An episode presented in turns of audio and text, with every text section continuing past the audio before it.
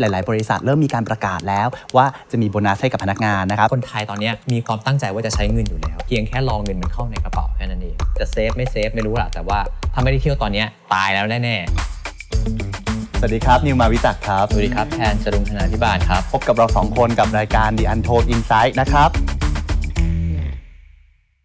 ใน episode นี้นะครับเราถือว่าเป็น episode พิเศษนะครับเราเคยพูดกันมาแล้วนะครับเกี่ยวกับ Money Untold นะครับเนื่องจาก เป็นช่วงที่เริ่มเห็นว่าคอน sumer ของประเทศไทยนะครับได้รับโบนัสได้เงินพิเศษกันมากขึ้นครับเราเลยนำเรื่องนี้มาพูดกันครับอย่างที่เราสังเกตนะครับพี่นิวว่าช่วงนี้หลายบริษัท เริ่มจะมีการปรับแผนบริษัท แล้วก็เอาเงินกลับมาให้กับพนักงานนะตรงนี้มันอยู่ในรูปแบบของอโบนัสหรืออาจจะเป็นเงินค่าตอบแทนพิเศษที่ได้มาจากการทำงานหลาย ๆ ปี มันเป็นสิ่งที่ค่อนข้างพิเศษมาก ๆ เลยเพราะว่าช่วง2อสปีที่ผ่านมาเนี่ยเรื่องของนโยบายการให้โบนัส หรือว่าเงินพิเศษในแต่ละปีมันหายไป ทุกคนก็มีความเดือดร้อนมีความรู้สึกว่าเฮ้ยไอ้เงินที่สามารถเอาไปใช้ในกิจกรรมพิเศษต่างๆของเขาเนี่ยมันหายไปด้วย ทีเนี้ยในเมื่อมันกลับมาแล้วเนี่ยมันเลยทำให้เงินที่มันน่าจะหมุนเวียนเข้ามาอยู่ในพวกอินดัสทรีหรือว่าตลาดของประเทศไทยเนี่ยมันเริ่มกลับมาเยอะขึ้นเหมือนกัน เราต้องยอมรับก่อนนะครับว่าในช่วง2-3ปีที่ผ่านมานะครับมันมีเหตุการณ์โควิด ขึ้นมาทำให้เศรษฐกิจของประเทศไทยเนี่ยแย่ลงนะครับเพราะฉะนั้นเนี่ยบริษัทต่างๆ ก็ต้องเริ่มรัดเข็มขัดทำยังไงก็ได้ที่ทำให้ทั้งบริษัทแล้วก็พนักงานสามารถอยู่รอดไปได้ หลาย ๆ บริษัทเริ่มมีการประกาศแล้วว่าจะมีโบนัสให้กับพนักงานนะครับบางบริษัทมี 3 เดือนบางบริษัทมี 1 เดือนบางบริษัทอาจจะโชคดีหน่อยได้ 6 เดือนนะครับเพราะฉะนั้นเรามาคลี่กันดูดีกว่านะครับว่าอินไซต์สำหรับคนที่ใช้เงินพิเศษตรงนี้เนี่ยมันมีอะไรพิเศษบ้างครับจากที่เราไปอลองทำข้อมูลแล้วก็ลองสำรวจดูนะครับเท่าที่สอบถามมามันไม่ใช่ทุกคนว่าจะได้เงินโบนัสโอกาสตรงนี้คนที่จะเอาเงินไปใช้มันสามารถแบ่งออกไปได้หลักๆสองวิธี นะครับก็จะเป็นในเรื่องของ long term กับ short term ปัญหาแรกที่เราเจอมาก็คือเขาบอกว่าเงินสมมติถ้าได้มาแล้วเนี่ยเขาจะเอาไปโปะหนี้อุดหนี้ที่มันเกิดขึ้นในช่วง2องสมปีที่ผ่านมาหรือว่าในช่วงที่เขาไม่สามารถเอาไปทบต้น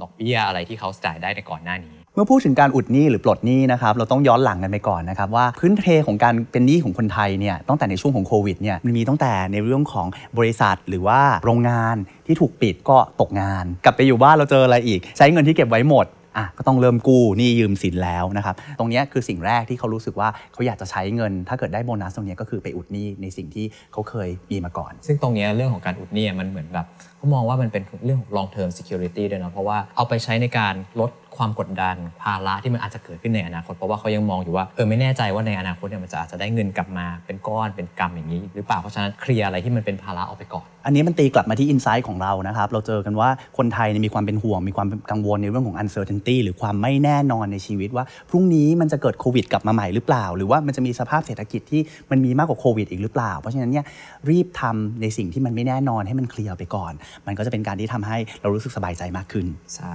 นะ อันนี้ก็จะเป็นหนึ่งในวิธีการใช้เงินแบบ long term นะครับ อีกวิธีหนึ่งก็คือเรื่องของการลงทุนเนาะ แต่ว่าสิ่งที่เราเจอมาปีนี้ในเรื่องของการลงทุนก็คือคนไทยอะยังมองว่าการลงทุนมันยังไม่ค่อยมีความคุ้มค่าเท่าไหร่รวมถึงมันมีความที่ไม่ปลอดภัยแล้วก็ไม่มั่นคงด้วย อย่างที่แบบมันมีตัวอย่างจากปีที่แล้วที่เราเห็นกันเยอะมากก็เลย พวกที่ลงทุน NFT หรือว่าการซื้อเหรียญอะไรก็แล้วแต่พวกดิจิ t a ลเคอเรนซีมันเกิดความเสี่ยงแล้วก็มีคนติดดอย ขาดทุนอะไรกันไปเยอะ เพราะฉะนั้นมุมหนึ่งที่คนจะมาลงทุนตรงนี้เลยรู้สึกว่าเฮ้ย เขาเก็บเงินเอาไปทำอย่างอื่นดีกว่า ที่เราไปเจอมาก็คือเขาพูดถึงเรื่องของกองทุนอะอันนี้อาจจะมีความซีเคียวหน่อยซื้อกับธนาคาร หรือว่าซื้อกับอะไร แต่ว่าเขาก็มองว่าเฮ้ยมันยังเป็นการลงทุนระยะยาวยาวมาก แล้วก็ผลตอบแทนมันก็ไม่ได้เยอะ สรุปกันได้สั้นๆนะนะครับ ว่าเงินใคร ๆก็อยากได้ เงินใครๆก็อยากให้มันงอกเงยนะครับแต่ว่าในการงอกเงยในการอยากได้เนี่ยมันจะต้องมีความสีเคียว จะต้องไม่มีความเสี่ยงนะครับเพราะว่าอย่างที่เมื่อกี้บอกไป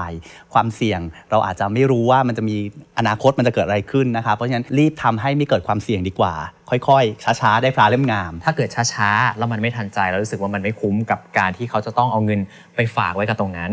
มันก็จะเกิดอีก pattern หนึ่งเขาเรียกว่าการใช้เงินแบบ short term การใช้เงินแบบ short term ก็คือคนไทยอะเริ่มเอาเงินไปใช้จ่ายในการแบบเหมือน pay ตัวเองมากขึ้นเอาไปกินไปใช้ไปเที่ยว เพราะตรงนี้เขามองว่าอะโอเคแทนที่จะเงินไปผูกอยู่ตรงนั้น เราใช้อะไรไม่ได้เลยเขาต้องมานั่งอดทน ตอนเนี้ย ขอเอาไปใช้สนองตัณหา สนองความอัดอั้นที่มันถูกเก็บกดมา2อสปีแล้วดีกว่า เพียงแต่ว่าเขารอเงินที่มันจะเข้ามาในกระเป๋าแค่นั้นเองเพราะฉะนั้นจากตรง short term เนี่ยนะครับเราเจาะลึกลงไปใน insight ของคนไทยนะครับว่าการใช้เงินแบบ short term เนี่ยมันมีแบบไหนบ้าง โดยเฉพาะยิ่งเวลามีโบนัสเข้ามา มันสามารถแบ่งออกได้เป็น 3 ประเภทนะครับ เดี๋ยวเราจะมาคลี่กันดูต่อว่าสามประเภทนี้มีอะไรบ้างครับ เราอาจจะเห็นได้ชัดๆเนาะก็เรื่องของการกินเนาะออกไปกินของดีๆ แทนที่จะขับรถออกไปเที่ยวใกล้ๆอย่างที่เมื่อก่อนทำกัน เพราะว่ามันประหยัดคอตอนนี้ก็เริ่มออกไปเที่ยวไกลขึ้นไปต่างประเทศเพราะว่าประเทศมันเริ่มเปิดแล้ว เรื่องของการซื้อของมี value สูงหน่อยอะอย่างเมื่อก่อนเรื่องอะซื้อรถซื้อมอเตอร์ไซค์ซื้อเครื่องใช้ไฟฟ้าอะไรที่มันแพงๆหรือแม้แต่มือถือใหม่ อันเนี้ยมันก็เป็นของที่เขาอาจจะดองมานาน ไม่ได้ใช้ไม่ได้อะไร หรือว่าแม้แต่การไปอีเวนต์อย่างการซื้อตั๋วคอนเสิร์ตตั๋วแพงแค่ไหนก็รู้สึกว่าเฮ้ยอยากไปร่วมกิจกรรมอยากออกไปเจอโลก อยากออกไปแบบปลดปล่อยความเครียดอยากออกไปใช้ชีวิตแล้วอะเพราะฉะนั้นตรงนี้มันจะเห็นได้ว่าเออสมมติถ้าเขามีเงิน แล้วมันมีกิจกรรมที่มารองรับกับความต้องการของเขาอะเขาพร้อมจะสเปนออกไป ที่แพนเล่ามานะครับมันก็จะลิงก์มากับในเรื่องของ revenge trend นะครับ revenge trend คืออะไร ตอนเนี้ยอย่างของใน Marketing World อาจจะมี article บางตัวออกไปแล้วเนาะที่เราเห็นกันชัดๆก็คือมันพูดถึงเรื่องของเทรนด์ของการแก้แค้นเพราะว่าเขารู้สึกว่าในชีวิต ทุกวันนี้สิ่งที่เขาใช้ไปมันเหมือนแบบเอาเวลาเอาชีวิตส่วนตัวไปทุ่มกับอย่างอื่น จนไม่มีเวลาเป็นของตัวเอง ไม่ว่าจะทำงานความสัมพันธ์ หรือว่าเอาไปใช้ให้กับครอบครัว มันเลยรู้สึกว่าไม่มีชีวิตส่วนตัว มันจะมีเทรนด์ประมาณ2อสอย่างที่ออกมาก็คืออะเทรนด์การไม่นอน เอาเวลาแบบหลังเลิกงาน หรือหลังจัดการธุระทั้งหลายแหล่เนี้ยไปนั่งดูซีรีส์ไปนั่งเล่นเกม หรือไปนั่งทำอะไรที่เป็นชีวิตส่วนตัวเทรนด์อีกอันที่เห็นก็คือเรื่องของการ travel trend ไม่เก็บเงินแล้ว ทนไม่ไหวแล้วคือมันพร้อมจะระเบิดไปแล้วก็คือจะ save ไม่ save ไม่รู้ละแต่ว่าถ้าไม่ได้เที่ยวตอนนี้ตายแล้วแน่ๆเพราะว่าตรงเนี้ยเราต้องกลับมาทำความเข้าใจก่อนเนาะเราไม่ได้ออกไปไหนเลยมาเป็นเวลาตั้งแต่ปลายปี 2019 นะครับอะนับ 2020 2021 2022 3 ปีแล้วนะครับเพราะฉะนั้นตรงเนี้ยมันทำให้คนเราเกิดความเก็บกด เพราะฉะนั้นเมื่อมีขึ้นมาก็ใช้ให้มันเต็มที่ขึ้นมานะครับ ถ้าเกิดเราได้เงินจากโบนัสมาเนี่ยเทรนด์ของคนไทยในการที่จะใช้เงินเนี่ยนอกจากเอาไปอุดหนี้แล้ว เอาไปเที่ยวแล้ว ก็ยังมีการลงทุนให้กับตัวเองอีกด้วย แล้วก็มันก็จะมีอันนี้ขอต่ออีกนิดนึงก็คือเรื่องของการใช้เงินเนาะเรียกว่าเทรนด์ก็ไม่ใช่แต่มันเป็นพฤติกรรมที่เกิดขึ้นมาในการใช้เงินก็คือ คนเริ่มเอาเงินออกไปใช้ในการ up up ตัวเอง up ตัวเอง ความสวย up ความดูดี up appearance ของตัวเองอะอย่างผู้หญิงก็จะมีไปทำหน้าไปแบบอาจจะมีเรื่องของศัลยกรรมทำจมูกทำหน้าอกคือเขาเริ่มรู้สึกว่าการลงทุนกับตัวเองอะมันถึงเวลาแล้วเพราะว่า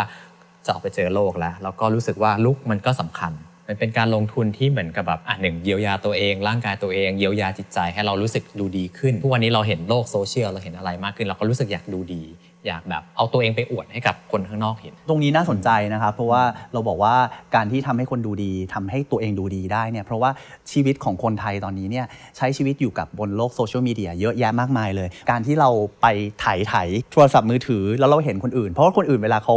เขา present ตัวเองเนี่ยเขา present ในภาพแต่ในภาพดีๆ ไม่มีใครอยาก present ตัวเองในภาพที่แบบโอ๊ยเหนื่อยจังเลย โอ๊ยชีวิตแย่ การที่เราไปถูกกดดันด้วยด้วยภาพลวง ที่คนอื่นสร้างมาในโลกโซเชียลเนี่ยมันก็ทำให้เราเนี่ยเกิดความกดดันแล้วอยากที่จะทำให้ตัวเองดูดี เพื่อจะไปแข่งขันกับคนอื่นได้ด้วยนะครับ พูดถึงความรวยนะครับเราจากที่เราสัมภาษณ์น้องๆ รุ่นใหม่ล่าสุดเลยเนี่ยสิ่งที่น่าสนใจก็คือความรวยของคนเนี่ยมันไม่ใช่ในเรื่องของการมีเงินอีกต่อไปแล้ว ความรวยเนี่ยมันคืออิสรภามันพอิสรภาพในการใช้ชีวิตเนี่ยพี่อือฮึอิสรภาพที่จะจะกินจะช็อปจะเที่ยวหรือว่ามีเวลาพักให้กับตัวเองในเดือนการใช้ชีวิตมันคือการการใช้ใช้ชีชีวิวิตตได้อย่างไม่ต้องกังวลนะครับอยากจะทำงานก็ทำวันนี้อยากจะไปเที่ยวก็ไปเที่ยว วันนี้อยากจะไปซื้อของก็ไปซื้อของได้ จากตรงนี้เนี่ยเราเจาะลงมาก่อนว่าในเรื่องของการใช้เงินกับโบนัสเนี่ยมันคือการ reward ให้กับตัวเอง เพราะตรงเนี้ยมันจะมีความสำคัญกับนักการตลาดแล้วก็แบรนด์นะครับเพราะว่าการให้รีวอร์ดตัวเองเนี่ยมันหมายความว่า